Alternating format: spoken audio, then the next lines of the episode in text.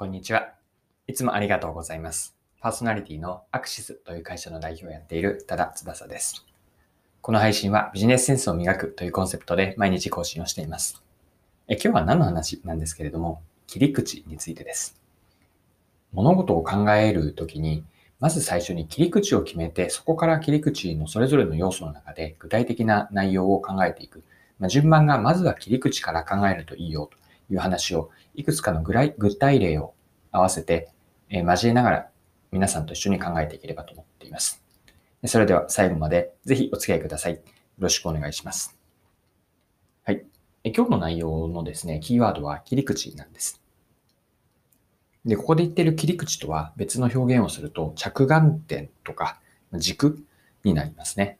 あるいはフレームワークと言ってもいいかもしれないです。で、この話をしようと思った背景があってですね、あの最近質問箱からうんと質問をいただくケースがあるんですね。で、質問箱にいただく頻度で言うと、そうですね、週に5個とか、まあ、7 5から7個ぐらいの質問をあの定期的にいただく、うん、いただいてます。で、その質問に答えるときに、最初に切り口を設定してから、その後に切り口に沿って具体的な回答の中身に入っていくと考えやすいし、うん、おそらく相手の質問者の方にも分かりやすいんじゃないかなと思ってるんです。で、切り口というのはさっきも言ったような着眼点で、えっ、ー、と、質問に合わせると、その質問いただいた文脈とか背景、あるいはこちらが答えようとしている内容に合わせたフレームワークなんです。で、順番が大事だと思っていて、まず最初に大きな大枠としての切り口を設定するんです。で、切り口を決めてから、その枠の中、切り口という枠がフレームワークのようにあるんですけれども、その枠の中で具体的な回答をしていくと答えやすい、まあ、考えやすいです。じゃあ具体的にどういう風に切り口を作っているかなんですけれども、実際にいただいた質問を例に、え、切り口を決めて、まずその後に、えーと、具体的な情報を当てはめていったという例をご紹介させてください。で、えっと、例えばの質問の例なんですけれども、え、これはある方にいただいたえっ、と、新卒での就職先のご相談を質問箱でもらいました。で、えっと、質問を端的に言うと、マーケティングの話で、マーケティングのブランディングにとても興味があるそうなんですね。じゃあ、ブランディングの仕事ができる就職就職先はどこがいいですか？という質問でした。え例えば、えっ、と、まあ、広告代理店のようなところなのか、マーケティングの施策を支援する会社なのか、または、えっ、と、リサーチ企業のようなところなのか、こういったところ今すごく迷われていて、どこが一番そのブランディングに興味があるので、ブランディングに携われる仕事ができる就職先はどこでしょうかという質問でした。で、この時に最初に具体的な答えに行くのではなくて、えっ、ー、と、今回考えているように、まず切り口からです。で、この質問に対して私が思った切り口というのは、うんと、2つ考える軸があるなと思いました。一つは、えっと、ブランディングといっても、ブランディングのプロセスって上流から下流までいくつかあるんですよね。で特にそのブランディングといっても、どの領域に関わりたいのか、ブランディングのプロセスでまずは分解しました。で次にもう一つの軸は、関わる立ち位置です。で立ち位置とは何かなんですけれども、端的に言うと、当事者としてブランドに関わるのか、それとも第三者的に関わるかどうかです。で後者の第三者的というのは、例えばコンサルティング、マーケティングのコンサルティングをする場合がそうですし、うんと質問の中の例にあったようなマーケティング施策支援会社。ここの、えー、この立ち位置からだと第三者的になります。で、この切り口ですね、えーと、ブランディングのプロセスが、えー、具体的にはまずブランディングの戦略があって、えー、戦略から企画に落とし込んで、企画を、え施策にしていく実行プランですね。で、実行プランを運用して、で、その後運用した後は、えっ、と、検証、あの施策がどううまくいったのか、効果、効果検証をします。あるいはブランド診断調査のようなものがあるんですけれども、このような戦略なのか施策の部分なのか、どのプロセスかというのと、そのプロセスごとに当事者として関わるのか、第三者として関わるのか、このプロセスかける立ち位置のマトリックスのように、まずは切り口を見て、その中でどこがいいかというのを考えました。これが例えばの例です。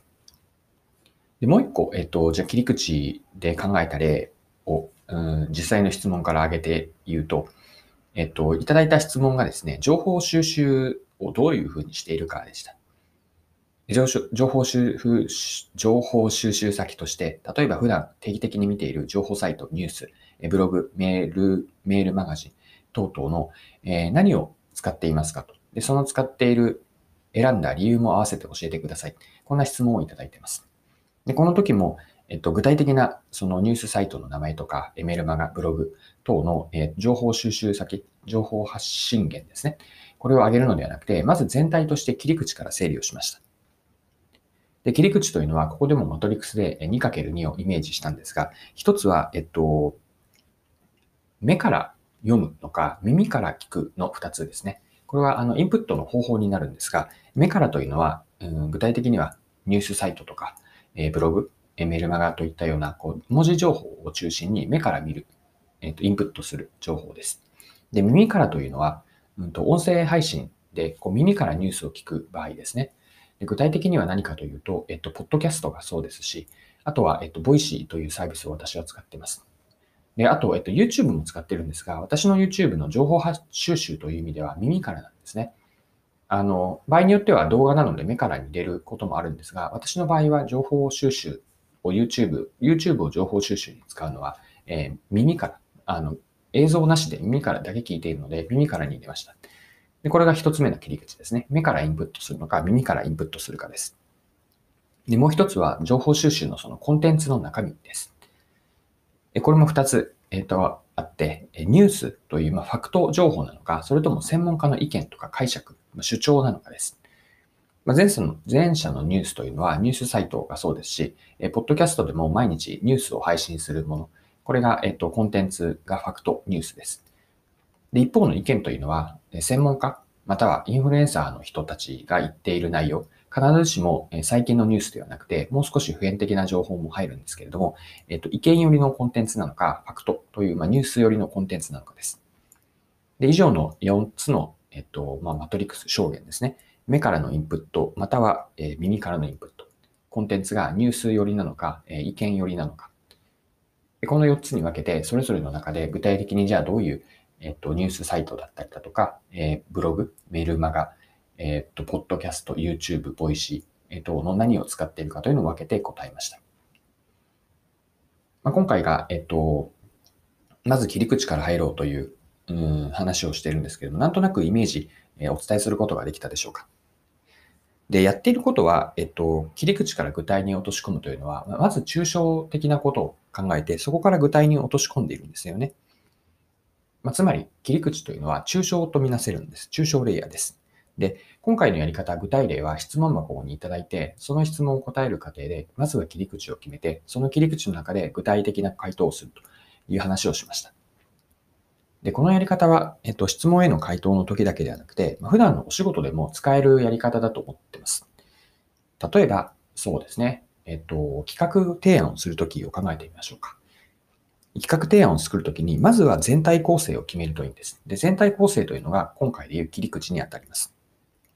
で、切り口を決めて、その各構成の中身ですね。構成が例えば5つあるとして、じゃあ構成 A、構成 B、構成 C といったように、全体の構成、全体像をまず設定して、その後に各要素の中身を埋めていく。これが具体にあたります。このように、まず切り口、全体像といったり、えー、えー、と着眼点、判断軸、フレームをその時々の文脈において適切なものを選ぶ。あり物でもいいですし、ま、自分で新しく作るのでもいいと思います。まずは切り口を決めて、その切り口の要素ごとに具体を埋めていく。こんな順番で、えー、と物事を考えていくと、頭の中が整理しやすいかなと思います。はい。え今回も貴重なお時間を使って最後までお付き合いいただきありがとうございました。この配信はビジネスセンスを磨くというコンセプトで毎日更新をしています。よかったら次回もぜひ聞いてみてください。それでは今日も素敵な一日をお過ごしください。